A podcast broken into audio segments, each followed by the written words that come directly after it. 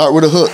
What's going to capture that attention in that first second? How you hooking me in? Get vulnerable. Sometimes you got to expose things that may make you a little uncomfortable. But that, whatever that is that's making you uncomfortable is extremely relatable to a lot of people. And then find your ending. How are you going to close this story? Where are you leading me on your journey? If I was just swiping through your page, video by video, where are you taking me? What does this journey look like for the viewer?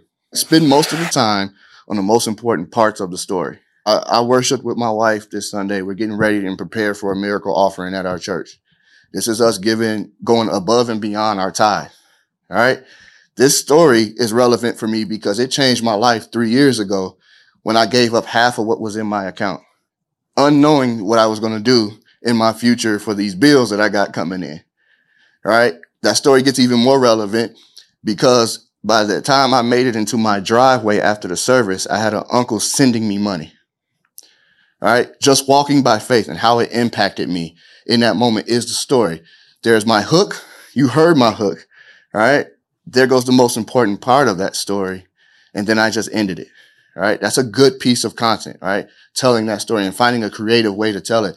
And I'll tell you what, the more you tell it, the better you get at telling it. All right. So you, how many times has any, have you all heard Ryan Pineda's story about playing baseball? I made twelve hundred dollars. I wasn't making any real money. And that's how I got into real estate. How many's heard that? I'm sure most of you have heard that. He's gotten better and better at telling that story every time he does it. And every time he tells it, it has more and more impact. There's more and more people to relate to it. So be sure to remember to tell your story. Mistake number four, you got a weak production infrastructure. You've seen it here. We've talked about it. Kate, Javi have gone up and, and showed you what it looks like to work with us, right? What holes do you have in your structure right now, right? Where are you? What, what people are you needing? What part of your team needs to build out? What is it time for? Is it time to turn it all over to the company? Is it time to go find that individual to help? Ask yourself these questions, all right? Because this is where it begins for the everything falling apart.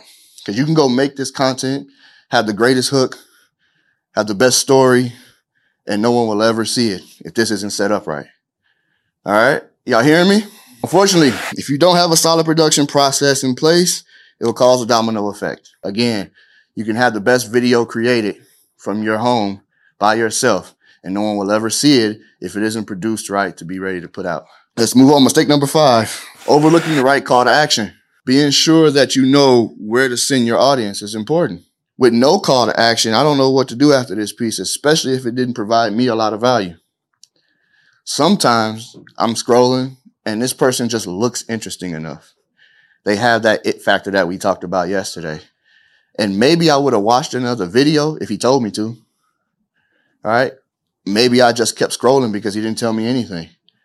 All right. So even in those pieces where you're providing us, telling a story, or you're giving a broader piece of content that's not niche to your company or your brand, tell people what to do. D M me, follow me, subscribe, leave a comment, right? Give some type of call to action to allow people to take action and engage with you. And maybe that begins to start that lead process. Essentially, they will become a lead with the communication. Your C T A should prompt your reader to take the next step in the journey. All right. It's very simple. Mistake number six, not having the necessary skills. This one's really good because how many of you all are missing a certain skill that you need right now in your business?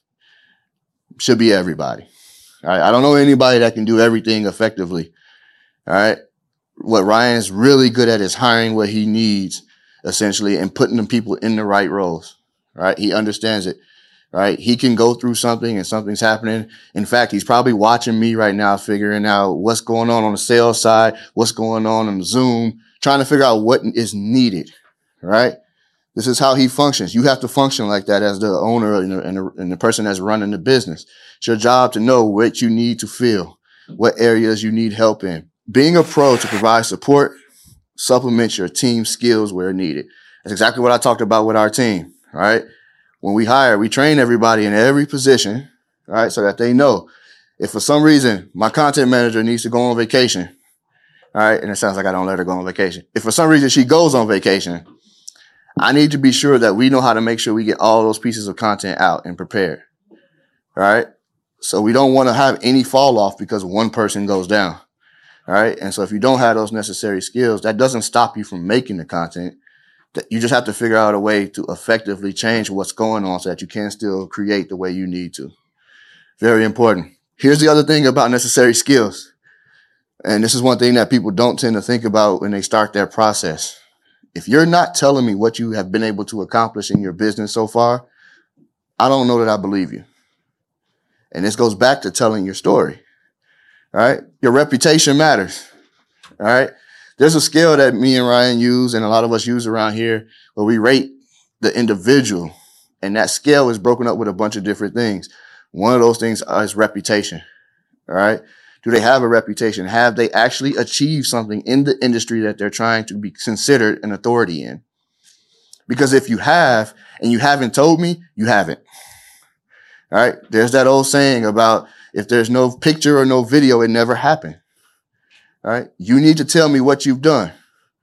All right. What have you accomplished in your business? We just did a lot. We didn't do live events. We just had one hundred ten people in Dubai. Live events in Dubai, one hundred forty people. Have you made a video about that? No. He hasn't. It never happened. I don't trust the fitness guy that's in the gym working on himself every day. All right. You haven't shown me that you can help anyone. You look great, but can you help me? I don't know. All right. I'd rather go to the person that doesn't look as fit, but has twenty testimonials of people that say his, his workout works. Right. Y'all believe that? All right. I don't think you purchase from the individual that hasn't ever done it. Right? There's no reason to follow up to that. So be sure that you're showing your skills and don't make the mistake of not having the necessary skills shown. Mistake number seven, avoiding relevant content. It's funny, you know, a little while back, probably a year and a half ago, you know, I really was like struggling with trying to make sure my role here was being done correctly. I was concerned that if his channels aren't growing, it's going to look like I'm not doing my job. All right.